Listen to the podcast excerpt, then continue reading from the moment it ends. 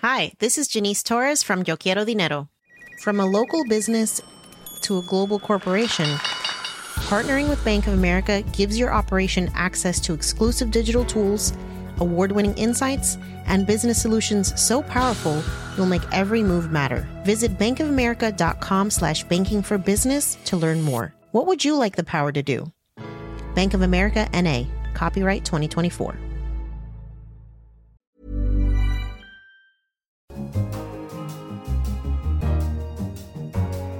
Hello and welcome to Babbage on Economist Radio. I'm Kenneth Cukier, a senior editor at The Economist, and coming up on this week's show, we speak to Jaron Lanier about why he thinks deleting our social media accounts is a good idea. For the sake of society, at least see if you can be part of the island that is off it to just give us some perspective, some ability to have a conversation. And how experts in animal behavior are applying their science to the operating theater. So, if we can figure out how animals react using clues from what has been studied about animals, that could tell us something about how to make surgery safer. But first, the northern white rhinoceros is the world's most endangered mammal. And in March this year, the death of the last male rhino left only two females as the only living members of the species. There is hope, however. In a paper published in Nature, a team of scientists have revealed that they have created a viable hybrid embryo in vitro with genes from the almost extinct species and those of their closest relative. To understand what this could mean for the future of the northern white rhino, I'm joined on the phone from Cincinnati by Terri Roth, the Vice President of Conservation and Research of Endangered Wildlife at the Cincinnati Zoo. Hello, Terri. Hello. So, first, let me ask you how is it that we only have two living northern white rhinos? Yeah, it's really a tragedy, isn't it? That we just have two left. But what's happened, it's kind of a two pronged approach to kind of causing this um, species to decline in the way that it has. First, poaching and civil unrest in northern Africa really decimated the population in the early 2000s. So we had a population of about 30 rhinos that the International Rhino Foundation was protecting. They were starting to increase in numbers, and we had a great deal of hope that we were saving the northern white rhino. But civil unrest just took care of all of that. And the rangers that were out protecting them, we had to pull them out of that region just to save their lives, and the rhinos were destroyed. The other effort that was ongoing was an effort to produce the species in a managed breeding program, and that was occurring both in the United States and the Czech Republic. But for whatever reason, there were a lot of complications, and the northern white rhino just simply failed to thrive and to breed naturally. And so we ended up with just a few individuals left, and they were sent to Kenya, and that is where the last remaining two females exist today. But there is hope. So tell me about the research. Yeah, so this what this research has shown is that there's been commendable progress in developing assisted reproductive technologies for rhinos.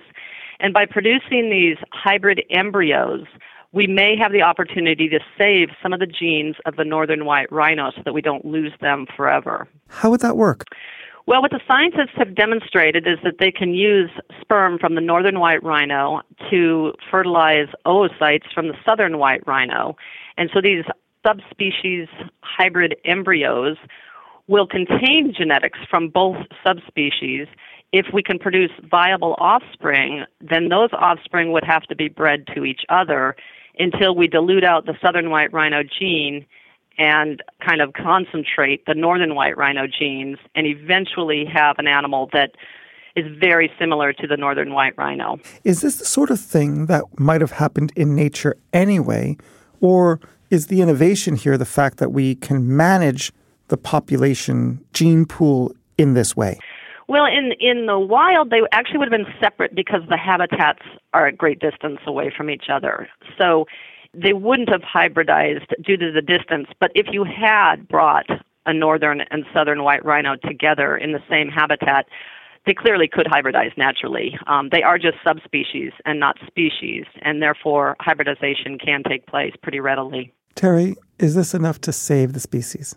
Um, in my mind, it is not enough, and I think it's a tragedy that we have allowed ourselves to get to the point where assisted reproductive technologies, this high tech approach, is absolutely essential to even saving the genes of this subspecies. There is a lot more that needs to be done, and I think the concerted effort of boots on the ground, protecting rhinos from poachers, politicians passing laws, judges upholding those laws, all those things are so important to saving species from going extinct. But when you get into a situation where it's it's basically we're asking the, the triage unit to try and help us so that we don't lose the last of the northern white rhinos, and that's when the reproductive technologies can really make a difference. Terri Roth, thank you very much. My pleasure. Next up, Jaron Lanier is a pioneer in virtual reality. He's a computer scientist and a musician, and he has written a new book in which he sets out arguments for deleting social media accounts. However, he also addresses how data is being used to manipulate user experience on social media platforms and why this can diminish free will and our capacity for empathy. The Economist deputy editor, Tom Standage, spoke to him recently. Jaron, welcome to Babbage. Thanks so much for having me. Now, your new book is called 10 Arguments for Deleting Your Social Media Accounts Right Now. But underlying and unifying these 10 arguments is a single idea, what you call the bummer machine. So, what is that? Well, I just got tired of uh, explaining the thing I was uh, criticizing over and over again. I don't think social media per se is the problem. Many of the experiences people have on social media that are positive are entirely genuine and valuable valuable and and uh, must be preserved. What it is is it's a a behind the scenes machine which is surveilling people and manipulating them with constant uh, feedback designed to addict and uh, adjust their behavior. So BUMMER stands for behavior of users modified and made available as an empire for rent. What are some of the ways that this machine is manipulating us that as social media users maybe we're not aware of? I think people are aware of the surveillance, but what else is it doing? Yeah, the surveillance by itself is annoying and it presents perhaps security risks. But the thing that's really darkening the world, in my view, is the way that the data from the surveillance is being used to adjust the experiences that people have on uh, digital media. So what happens is the algorithms are making slight adjustments to what video you'll see next, what ad you'll see next, what post you'll see next, based on correlations of you with multitudes of other people who are deemed to be similar to you in some way or other, and who have proven to be persuaded by similar changes to their feeds. And so this constant honing in in on what can be shown to you that'll have some influence on you puts everybody under a behavior modification regime to a slight degree, a very slight degree, but it's it's universal and it's cumulative. So it has an effect on the world and the effect is turning everybody into addicts so that there are these irritable, selfish patterns that come up again and again. It makes everybody kind of uh, cranky, paranoid, and it lays out this welcome mat for bad actors who can come in and stuff the system with fake people and manipulative content, most famously by the Russian intelligence warfare units to uh, throw elections and uh, disrupt societies. So you make some quite big claims about the extent to which this is messing with our minds. Things like it's causing us to lose our free will and destroying our capacity for empathy. So, what's the, the evidence for that and how's that happening? In the case of free will, what I'm referring to is the process of addiction. And I don't think I'm making any extraordinary claims in the book. In fact, unlike my previous books, this book is very much an argument built on accumulations of uh, already published research and uh, widely uh, acknowledged facts facts and events. Uh, for instance, on the question of addiction, this isn't a few outsiders saying, oh, my addictive techniques are being used. This is some of the founders of Facebook coming forward and admitting and apologizing for deliberately using them. So th- this is not any kind of strange exotic claim that I'm making or anything ambitious on that level. And the thing is, when you're addicted to something, whatever it is, by definition, you've lost a little bit of what we might call free will. Okay. And what about the loss of empathy? Where does that come in? The meaning of empathy has shifted in public discourse to mean something a little bit more like uh, sympathy or uh, camaraderie or something like that. And uh, what we hope is that in a more connected world, we'll appreciate each other's struggles more and be less likely to dehumanize each other. But the thing is that the existing bummer regime, if I can use that word, has had exactly the reverse effect. Instead, what's happened, the uh, algorithms that are trying to zero in on which content will get a rise out of people in order to increase engagement. As a matter of course, find the most irritable and cranky and paranoid stuff. And that creates groups that are paranoid of each other. It introduces paranoid personalities to each other. And you tend to have the rise of uh, mean spirited, racist, or bigoted groups instead of kind and open groups. And the interesting thing about this rancor is that if it was only happening in one kind of situation, it'd be harder to blame the bummer system. But whenever bummer shows up, there's an increase in this this phenomenon, whether it's in the developed world or the developing world. Now, one of the things you say in your book is that social media doesn't want us to have economic dignity. What do you mean by that? What I mean by that is that the companies that do the most data gathering, and Google comes to mind in particular, will say that the reason they need all this data from everybody is to build AIs. But then with the same breath, they say, oh, these AIs are getting incredibly capable. They'll be able to do your job. You're not going to be needed anymore. You're going to have to live on a basic income. But there's something screwy going on here, which I hope you can see immediately, which is they're saying our AIs are going to put you out of work, but we need to steal your data in order to make that happen. So the thing is, we're saying you're going to be made useless, except we need your data. So the thing is, if we could get out of the bummer model and reconsider this, perhaps a better idea than putting everybody on basic income would be to simply pay them for the value of their data. Um, paying people for their data actually does work out. There will be enough money. We can create a new society where people find dignity and get better and better at making valuable data of all kinds, whether it's to entertain each other or to run machine learning schemes. If we could build a new social media system that avoids the problems you've been talking about, what would it look like? Well, in some ways, it would look like the existing system in all the ways that we love the ability to find new people with common interests and so forth. I, I, think that's all great. What I think would be different is we'd have an opportunity to pay and be paid. We'd have a guarantee that there was no other party paying to influence what we saw. It was purely based on either our intent or other people that we perhaps paid to optimize what we see, but the customer and the user would be unified. I think it would be a system that would not create the enormous incentives for fake people, fake content, manipulative stuff, algorithmic adaptation to manipulate, and all of these other things. It would not be perfect. There's no such thing as paradise. There's no such thing as utopia. But I think it wouldn't incentivize the worst people. I can tell you a very specific thing I want. Um, my wife's been battling cancer successfully in the last few years, and I want a social media ecosystem where it's possible to go online and meet other people, get information without being bombarded by fake people, bogus hucksters, and just a mountain of crap. There's so much fakeness and so much crap that it amounts to a medical denial of service attack. It's truly bad out there when you really have to deal with it. So the new system wouldn't be like that because the incentives wouldn't be there. Is that what led you to delete your own accounts then, that sort of experience? Mm. Okay, I got to say, uh, I knew these companies from the start, and I always, I have had this position for a long time, and I never had accounts on Google or Facebook because I, I always felt that this was problematic. In the old days, when I decided not to have accounts, it seemed very strange to my friends, and in fact, it created quite a bit of tension. Things have turned around absolutely in the last year or so, where now I don't feel lonely at all, and in fact, I almost feel as if I'm saying what everybody else is saying, which is really an extraordinary development. Okay, now what would you say to a listener who's saying, okay, I, I appreciate your arguments. It does sound like I should be thinking seriously about deleting my accounts, but I'm worried about this fear of missing out. I won't be able to tell what's going on. I won't know what people are talking about when I meet them. What do you say to people who are worried about that?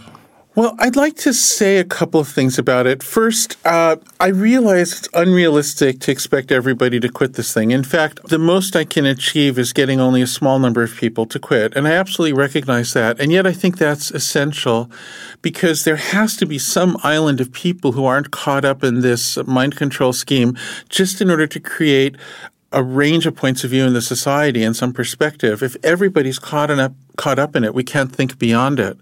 And I should point out, I mean, within Silicon Valley, a lot of executives in these very companies don't let their kids use it. And I mean, there are eh, you should imagine you're the child of a, a Google executive, if that's what it takes for you to get off. But the other thing I, I want to ask people to do, especially if they're young people, for the sake of society, at least see if you can be part of the island that is off it, to, to just give us some perspective, some ability to have a conversation. But if you're a young person, for your own sake, just to know yourself, get off for a while so that you can see the world a different way. I know it's scary. I know it's hard any experiment when you're young that pushes the limits and creates a new view of the world is going to be hard and difficult, and you might lose people in the process. This is one of those. This is like going trekking for half a year in Tibet or something. You should do it. You might have some losses. You'll probably have some gains too. Brilliant. Jaron Lanier, thank you very much. Oh, thank you so much for being interested. I really appreciate it. That was Jaron Lanier talking to Tom Standage. And so, what are your thoughts on deleting your social media accounts? Tell us on Twitter, if you still have your social media account, at Economist Radio. And if you have deleted it or you prefer email, send them to radio at economist.com. Finally, animal behavior and the operating theater. An unlikely combination, some may think, but not Frans de Waal.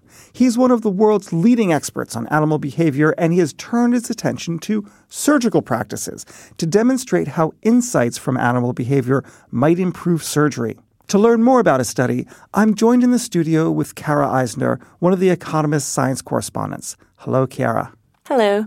We're really going to look at surgery and understand something from animal behavior? Yes, surgical errors can be caused by two different things technical error and more interpersonal error. And while most people would think that the technical error is more often at fault, actually 70 to 80% of the errors are thought to be caused by interpersonal reactions. That's extraordinary. So, how does studying animal behavior help us? Well, humans are animals. So, if we can figure out how animals react uh, using clues from what has been studied about animals, that could tell us something about how to make surgery safer. And so they did. However, they chose Frans de Waal, who's an expert on animal behavior, to be a part of the study. What was his contribution? He contributed his previous hypotheses, which included thoughts about hierarchies and gender roles. They studied 400 different health workers doing 200 different surgeries across eight specialties. And they were looking at the amount of conflict and the amount of cooperation that occurred and seeing what influenced this. Conflicts were likely to lead to things that could jeopardize a patient's safety, and cooperation was something that would lead to better outcomes. And so, what do we know about what works best? What they found was that with teams where most of the people working in the surgery room were male, they had more cooperation when they were led by a female surgeon. Likewise, groups that were mostly female, they cooperated better when led by a male.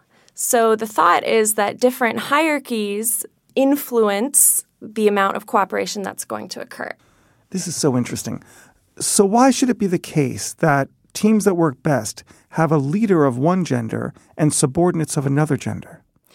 Basically, they know from animal behavior that same genders are likely to be, uh, they have more rivalries in between themselves, and they also sometimes cooperate better in between themselves. The one does not have to negate the other. So you find within the same gender a lot of cooperation usually, but also a lot of conflict. They think that when you have the, these hierarchies that exist mainly within your own gender, you're going to be competing for status more. And so these kinds of things, these competitions might translate it into things like the operating theater. And this is partly why they believe they saw this effect, so that when you had mostly women, but they were led by a man, there was more cooperation. Um, and the same occurred with the other gender. So is the solution more women, or is it more diversity of gender? This study is suggesting that more diversity of gender would be better the reason why it is then extrapolated to say more women would be good is because in surgery in particular, there tend to be more men. But is the question really more intermixing of genders, or is it making sure that your team has a sort of leader of one gender and a rest of a team primarily another gender? That's what the researchers found that if the leader was a different gender than the majority of the team, there would be more cooperation. Yes. How interesting. Chiara, thank you very much. Thank you. And that's all for this edition of Babbage. Don't forget to pick up the latest issue of The Economist or find us online at economist.com. And if you enjoy our journalism, consider taking out a subscription to The Economist. Simply go to economist.com slash radio offer for 12 issues for $12 or 12 pounds. I'm Kenneth Cukier, and in London, this is a band of chimpanzees who put out The Economist.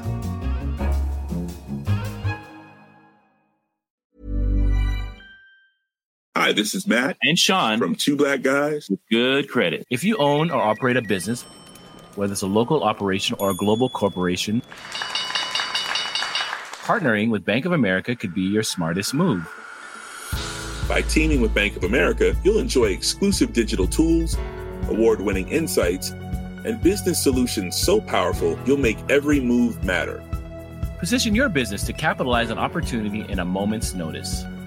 Visit bankofamerica.com slash banking for business to learn more. What would you like the power to do? Bank of America, N.A., copyright 2024.